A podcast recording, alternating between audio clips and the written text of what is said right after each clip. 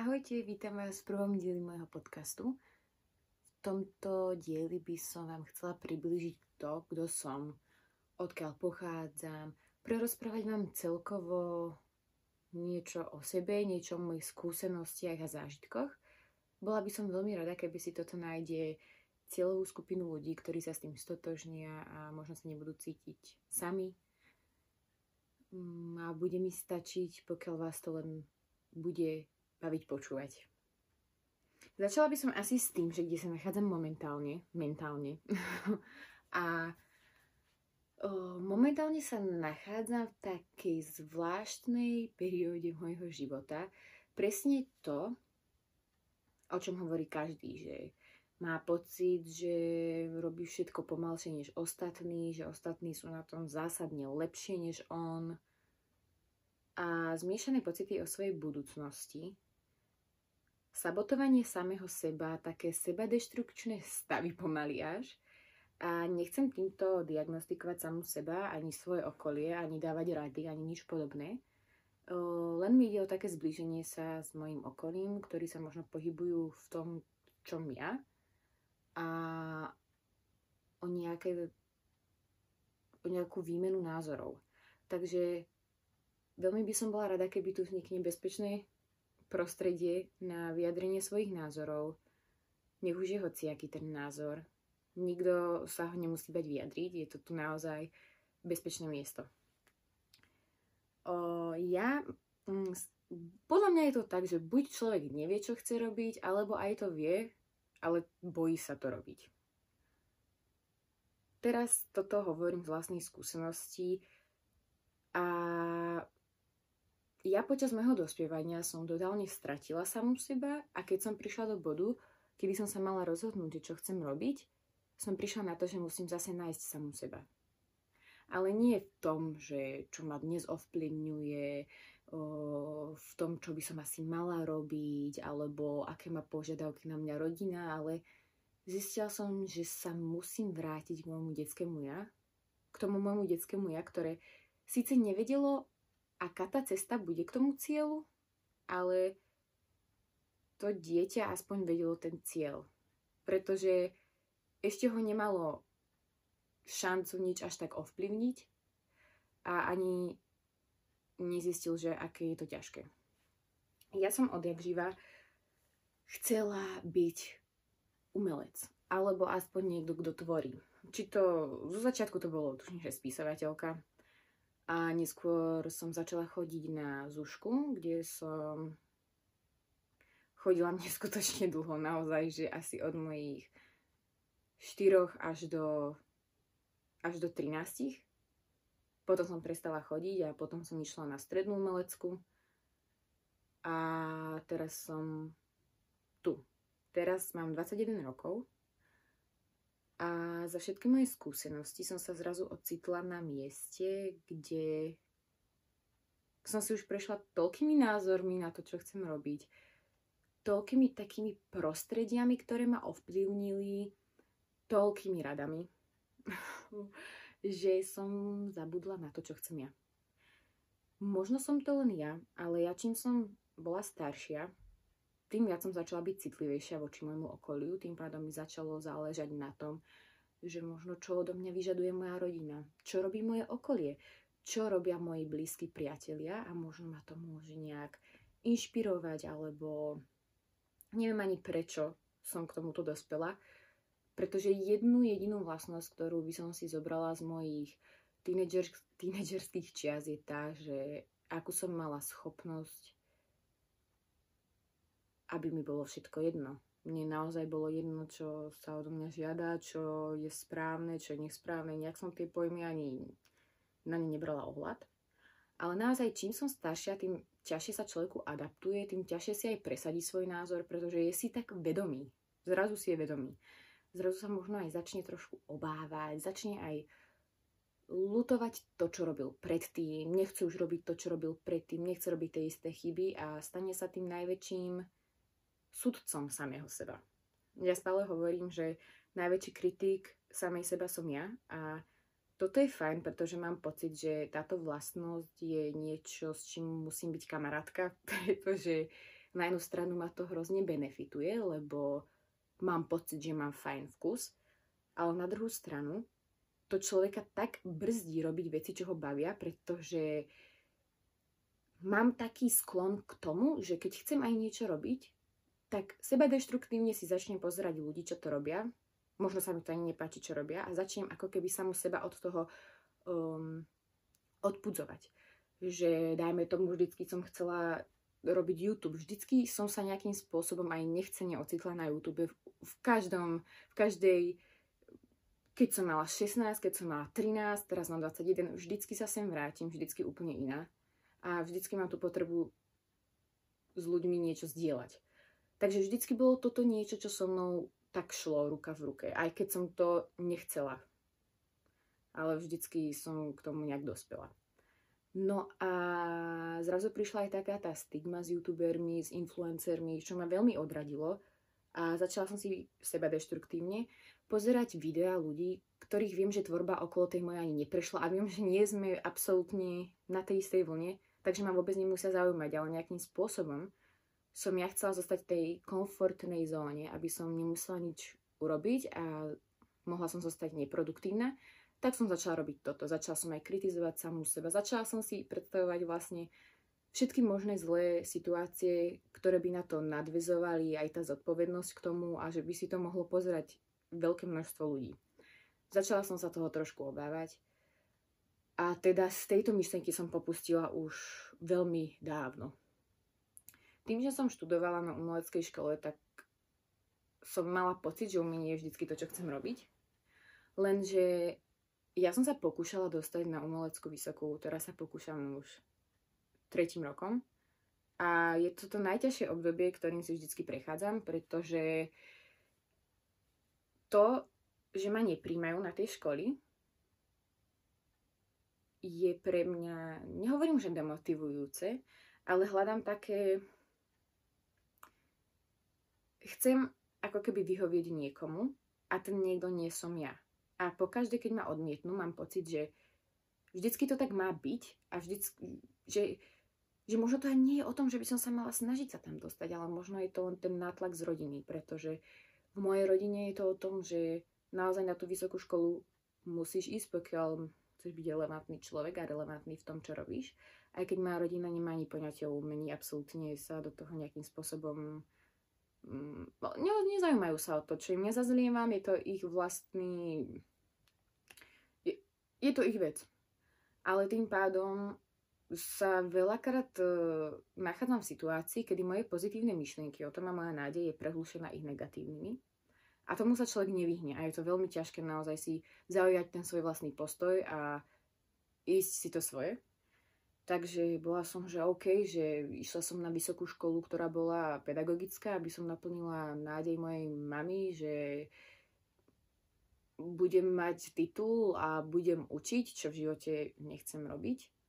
A nenávidím školský systém ale aj tak som tam šla, lebo som chcela naplniť tie nádeje. No a keď ma to nebavilo a odišla som z tej školy, bola som, že ja stále naplním tú nádej, ja vyhoviem stále môjmu okoliu, pretože ako keby ironicky som sa vždycky bavila aj s ľuďmi, ktorí išli na vysokú školu, ktorá nadvezovala na ich budúce zamestnanie. Dostali sa tam na prvýkrát. A nie sú to ani nejaké zlé školy, že by ja neviem, ani odbory, kde príjmajú bez uh, príjmačiek, ale sú to naozaj dobré školy a vždycky som bola v tomto, v tomto okolí, takže veľmi som sa cítila a stále sa aj trošku cítim tak odrezanie od tej reality a od toho, čo naozaj musím robiť, aby som bola fajn produktívny človek veľmi dlho mi trvalo nájsť lásku k tomu umeniu, k tomu, že sa chcem pohybovať v tejto sfére s tými ľuďmi, pretože keď som prišla na umeleckú strednú, tak ma to odlákalo od umenia. Ja som vyšla z tej umeleckej s tým, že umenie už nikdy nechcem robiť, tým pádom som aj prikývla na tú úplne výšku s iným zameraním. Bola som z toho nadšená, bola som o tom presvedčená. Samozrejme, tam si ma to počkalo a zistila som, že možno umenie ani nie je to, čo chcem robiť, ale to, čo potrebujem robiť. Ja, potrebu- ja mám také nutkanie tvoriť a zdieľať svoje pocity, názory, aby sme sa mohli navzájom s tým stotožňovať.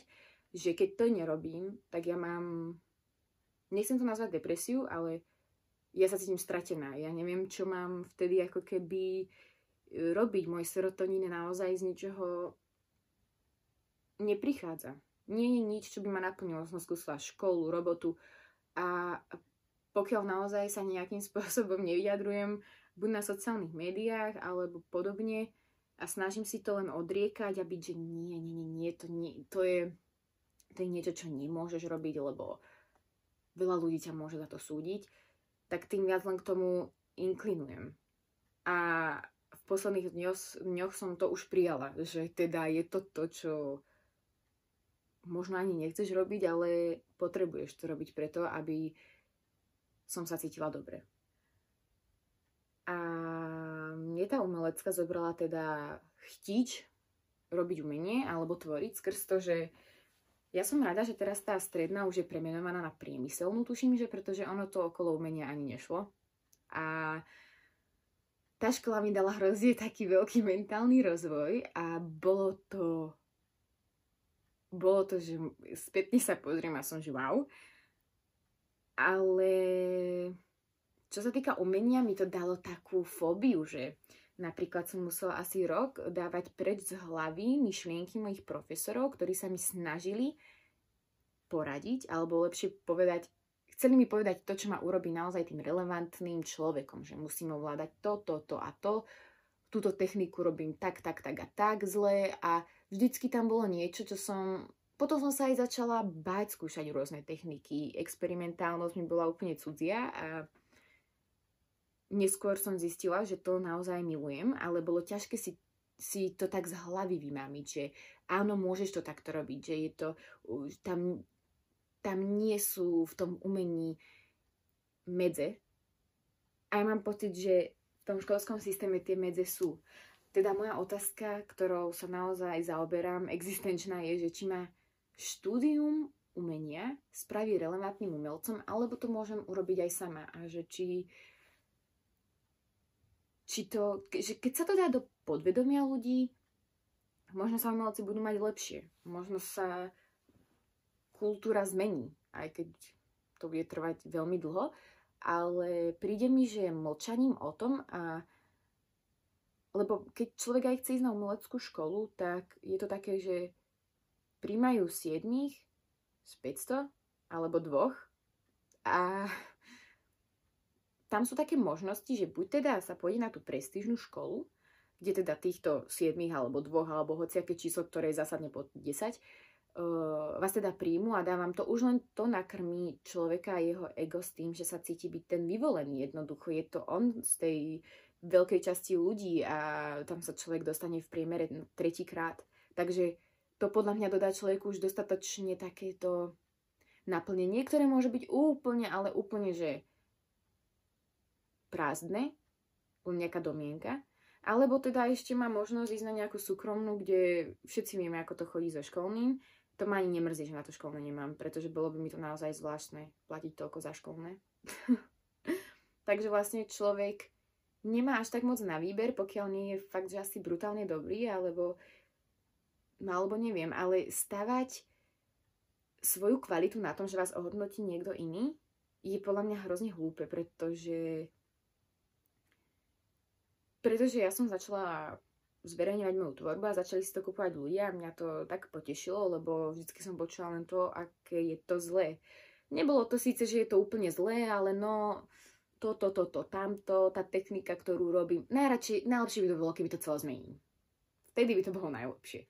A vlastne mne úplne cudzí ľudia z kútov sveta dodali ten pocit, že nám sa to páči, ja si to chcem zaviesiť doma a ja som s tým, tým aj tak pohrdala. Vždycky som sa ako keby hnala len za tým, len, len za tou relevantnosťou, čo sa týka v tom školskom systéme, lebo aj teraz počas korony mi tak príde, že jediné, čo nám zostalo, čo umelci môžu robiť, je naozaj študovať a vzdelanie vám nikto nikdy nezoberie. No áno, ale mám pocit, že, za, že sa strašne veľa vecí zmenilo a máme technológie a to je, to je, to je to je, to je to, po čom možno všetci túžime tvoriť a tvoriť kreatívne a bez nejakých záväzkov. Nemusí to byť vždycky komerčné, pretože si myslím, že to je len predsudok.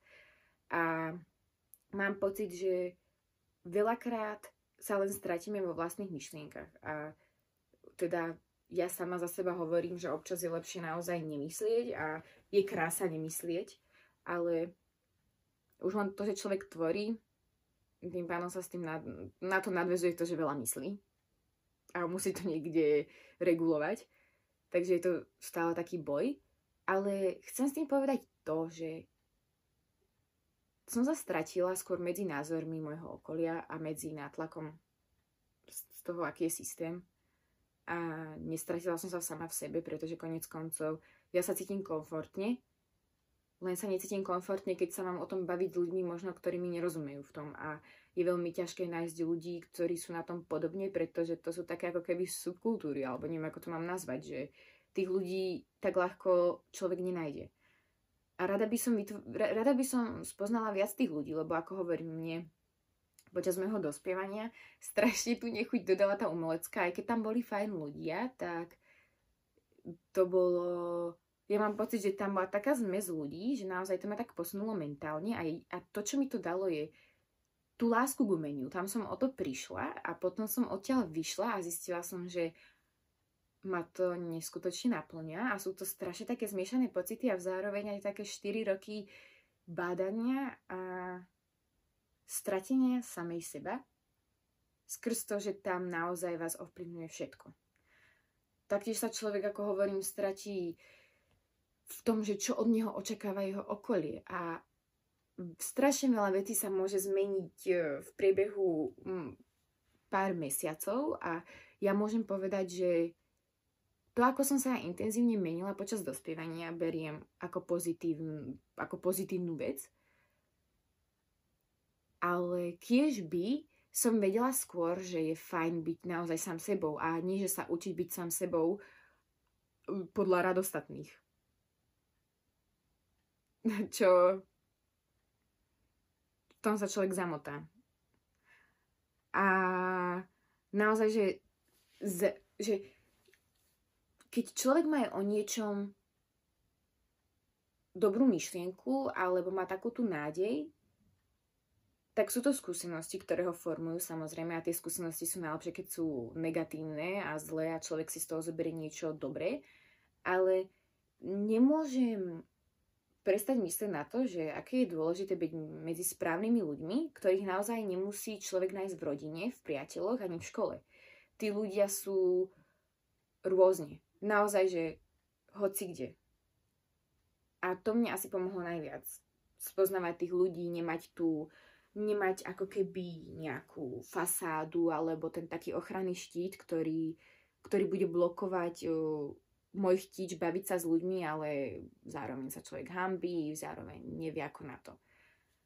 A aj napriek tomu, že som rada tam, kde som teraz, mi príde až také neuveriteľné, že čím všetkým si človek um, prejde s tými skúsenostiami, aby zistil, že jediné, čo chce, je vrátiť sa sám k sebe a ako keby k jeho detskému ja, lebo vždy počas celého môjho dospievania, čo musím povedať, že bolo veľmi burlivé obdobie a možno niektorí ľudia si na to spomínajú, čo toto, čo toto počúvajú, lebo ako hovorím, moje nutkanie uh, sa s tým vždycky, vždycky moje myšlenky musím, no, mne, ja neklikím na to, že pridaj do blízkych priateľov, ale ja, pri, ja klikím na to, že, da, že dať si to do storky. Takže neviem, či sa v tomto prejavuje moja extrovertnosť, ale vždycky som mala naozaj to nutkanie zdieľať to. A spätne som toho aj lutovala. Takže vrátiť sa naozaj k tomu a prijať to ako to, že pomáha to mojej tvorbe, pomáha to tomu všetkému, čomu sa ja venujem, lebo tomu, čomu sa ja venujem, zásadne neprináša moc veľ, veľa peňazí. Povedala by som, že minimum peňazí. Mám dobrý mesiac, kedy si kúpi odo mňa veľa ľudí printov a potom je to naozaj aj pol roka o ničom a je to, je, je to ťažké, ale nejakým spôsobom nemám vôbec chtiť tie peniaze mať. Že mám ten komfort určitý, za čo som vďačná a myslím si, že, že keď o ňo prídem, tak vtedy ma to nakopne trošku iným spôsobom. Ale bože, brutálne som sa v tom zamotala, pretože mi mňauka moja mačka za dverami a strašne som sa teraz zamotala. Ale jediné, čo som chcela povedať je, že skamarátila som sa teda s tým faktorom, že budem asi vždycky pridávať veci na, na sociálnej siete s tým, že som transparentný človek a ľudia to môžu vidieť a vlastne všetci si môžu pamätať na všetky moje zážitky a veci, čo som zdieľala, ale nejakým spôsobom to vyformovalo aj ľudí, ktorí ma sledujú. Že keď sa na to spätne pozriem, tak mi to určite viac dalo, než vzalo. A naozaj, že možno som len ja bola ten veľký sudca v mojej hlave, ktorý všetko bral negatívne a tie pozitívne myšlienky o tom prehlušili tie negatívne, lebo ľudský mozog pracuje hrozne zvláštne a to je ten fakt toho, že môže prísť jedna zlá odozva a tá prehluší 9 tých dobrých, len skrz to, že to tak tá hlava berie. A občas je veľmi, nie občas, ale je ťažké mm, programovať svoju, svoju hlavu od znova, aby sa dostala, lebo čím je človek starší, tým viac chce byť za seba emocionálne zodpovednejší. To znamená, že mne je jasné, že to, čo ma ovplyvnilo, nemôže byť pre mňa vyhovorka a to, na čo sa vždy budem odkazovať, ale bude to niečo, čo mi niečo viac dalo, než vzalo. A emocionálne vyspelý človek je vlastne ten, ktorý ručí za svoje rozhodnutia a za to, čo povie, za to, ako sa cíti a je si vedomý tých následkov. Takže čo sa týka nejakých traum alebo niečoho z detstva, čo som si musela spracovať a dostať sa cez tie všetky názorové veci aj cez to, že som sa naozaj vždycky nachádzala v prostredí, kde to umenie a všetko toto bolo také, že chceš to robiť, lebo vieš, to je ťažké. A ja som si všetkého toho vedomá, ale možno je to pre väčšinu ľudí ťažké, ale možno pre mňa je ťažšie byť, viac, byť, byť v tom komforte. Pre mňa je ťažké byť fa- v pohode.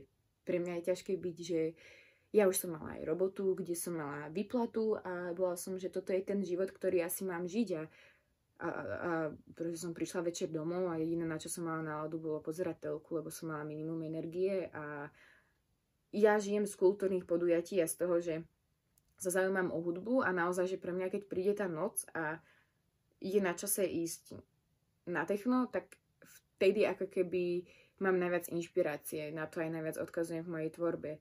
Takže keď som o toto celé prišla počas môjho života v robote, lebo naoz- naozaj vtedy človek nemá na to náladu ísť večer a aj keď ide, tak jediné, k čomu inklinuje, je k použití substancií, pretože za 5 sekúnd zaspí a neužije si to.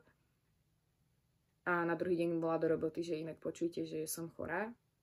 A nemá to význam, ale ostatní sú zase nadšení. Ostatní sú nadšení, že vediete ten život, ktorý máte a ste v tom komforte a je to fajn, nemáte problém s úradom práce, ste, ste, je vám fajn, ale zrazu nemám čas na nič iné, zrazu nemám čas rozvíjať to, čo ma baví a je toho veľa. Zrazu je toho veľa na mňa, pretože nemôžem robiť to, čo ma baví.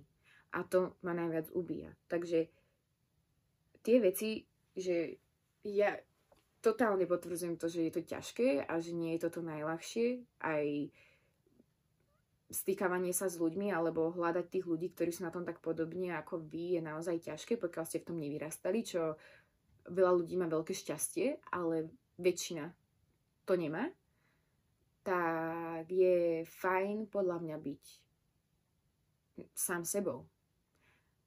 A to je byť komfortný v tom, ako sa človek cíti a prijať fakt, že je možno iný.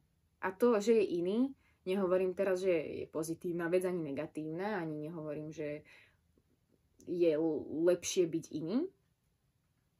Len to takto hovorím, ale nepohrdám ani mm, zamestnaniami, ktoré tým zamestnaním, ktoré som predtým robila, ktoré bolo normálne.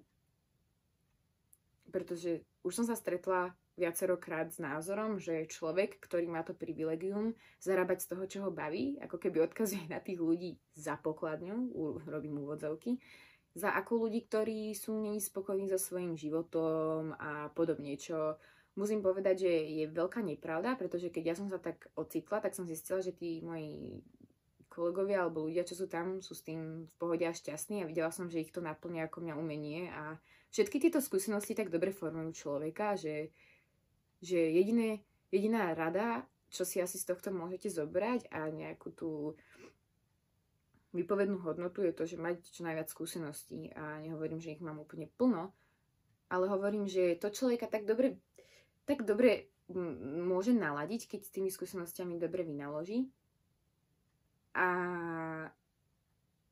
premení ich na to pozitívne. Aj keď nechcem byť teraz zas na silu toxicky pozitívny človek, lebo už som to slovo povedala tak stokrát, pritom som asi ten najviac pesimistický. Ale no, tak dúfam, že sa vám páčila táto časť a dúfam, že som vám to trošku priblížila, o čom hovorím. Ďalšie by som chcela um, venovať možno aj dôležitejším témam, ale to uvidíme. Nebudem ešte hovoriť, kým som nepreskočila. Budem rada za akýkoľvek feedback, naozaj. A dúfam, že sa vám to dobre počúvalo. Do počutia.